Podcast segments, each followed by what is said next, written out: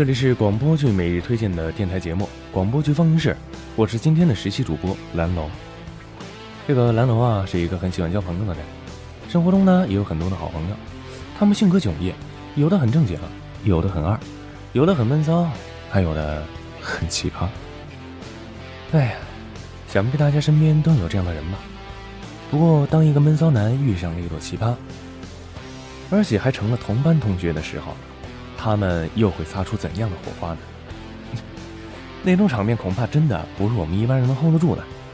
那么，就让我们去看看贺子阳这个闷骚男是怎么应对林毅那个奇葩的吧。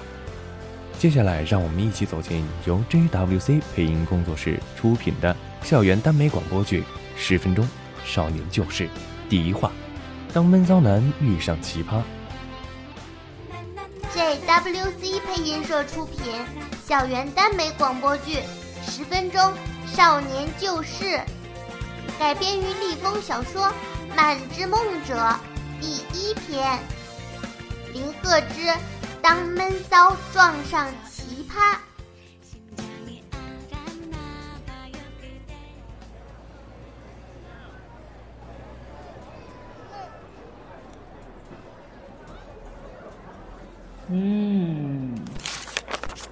李总编这期的印刷质量不错嘛。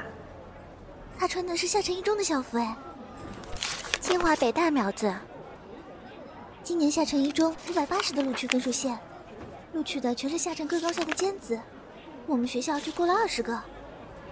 其实那小子是我们班的，叫林毅，从入学到考前一个月，一直都是倒数，能用一个手数得过来的账。考前请了一个月的假，他喵的居然考试考了第一，呃，变态。呃，东区商业街到了，下车的乘客请您向后门移动，请勿在车前绕行。We are arriving at 啊，看，又来了一个下沉一中的。又一个，自己是一个，又是。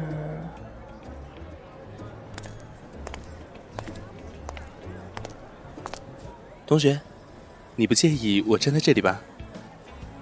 啊，请便。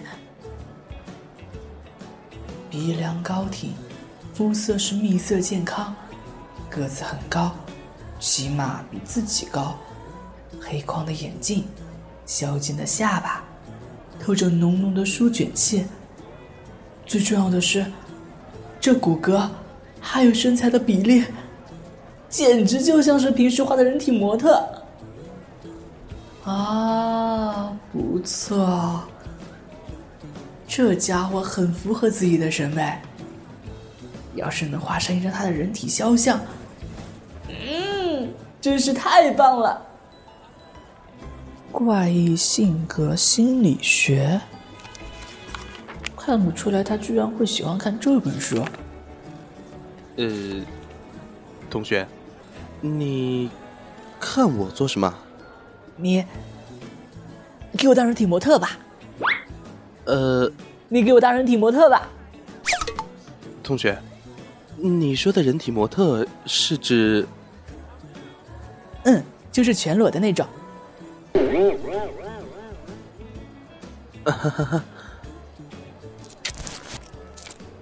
喂，你到底愿不愿意？你是哪个班的？到时候是我找你，还是你自己来找我？呃，同学，我好像还没答应你吧？可是你刚没说话呀，你难道不是默许？那我现在郑重的拒绝。呃，呃，不行，明明是比女生长得还好看的男生，怎么性格比奇葩还奇葩啊？你可以对着镜子画你自己啊！哎呀，我知道我自己身材很好，所以我早画过了。这家伙不是自……你是不是在想我是不是有自我型人格障碍？很抱歉的告诉你，我更偏向于注意力缺失型多动症。这书我看过，看你的表情，再综合一下我的言论，就猜到你在想什么了。所以不用这么惊讶。下城一中到了，下车的乘客。走吧，到站了。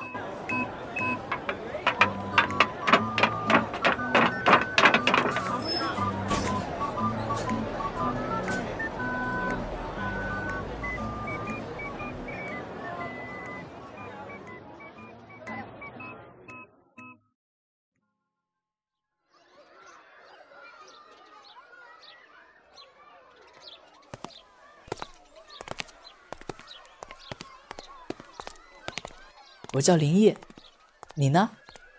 贺子阳，我在高一七班，很荣幸认识你。你呢？我也是七班。哦，所以说什么时候？你想好了没？不想全裸的话，可以穿内裤的。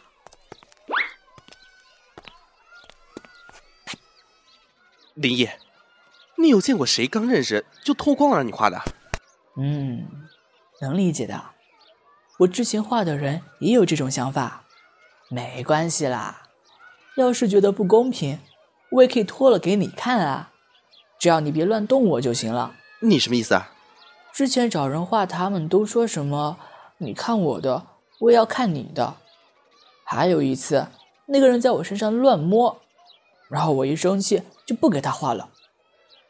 所以啊，你要是觉得不公平的话，喂。你那是什么表情？啊，林毅啊，林毅，你智商那么高，情商是零吗？你看不出来那几个人都是抱着占你便宜的心态让你画的吗？那个人哪是想摸你啊，分明就是想…… 等一下，这是不是意味着自己也可以占他的便宜啊？校服下若隐若现的锁骨，白皙的皮肤，尖尖的下巴，清俊秀气的脸。虽说是个男生，不过，大叔，天哪！自己居然对一个同学有非分之想，还是一个男同学，还是第一次见面。总之，现在不行。为什么？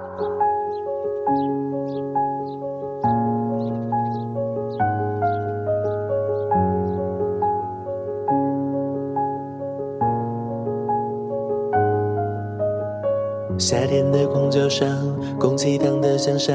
那时候你出现，吸引我所有目光。说特别的梦话，有特殊的讯号，模糊整个世界，只有你的光快融化。时间凝固，打碎了沉默。我要寻找胸口涌动的唯一真相。突然清醒生长，连筋骨都不怕，分别都舍不得，这梦做得太长。遇见天。和你去世界每一处阳光，无论甜蜜还是太辛苦都好，我都有勇气闯。追着梦去疯，我有你陪伴的力量，可以飞到更远的地方。痛，那时间会消磨吞噬所有的不懂得，你就是我的心里唯一盛开的光明。牵着我，你就不惧黑夜和风雨。爱就是心跳不停，你和我彼此相连，命中注定。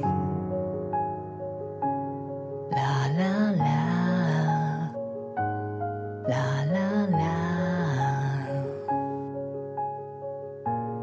这短短的十分钟已经过去了，大家是不是还意犹未尽呢？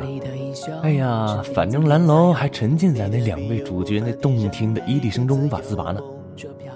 哎，听完这段广播剧啊，让蓝楼想起了以前的校园生活，真怀念那时的单纯和美好呢。不过幸好我没遇上像林毅这样的奇葩，要不然被他缠着当人体模特，哎，那可就了不得了。不过话说回来，我也得有那样的身材和容貌才行啊。咱也就是想想，要知道人家林毅心里头可只有贺子阳一个人呢。啥？逆风我怎么知道呢？我我我当然是猜的啦。这个具体的事儿啊，到了下一话大家就明白了。好了，今天的节目到这里就结束了。我是蓝龙，我们下期再会。你就是我的心里唯一盛开的光明。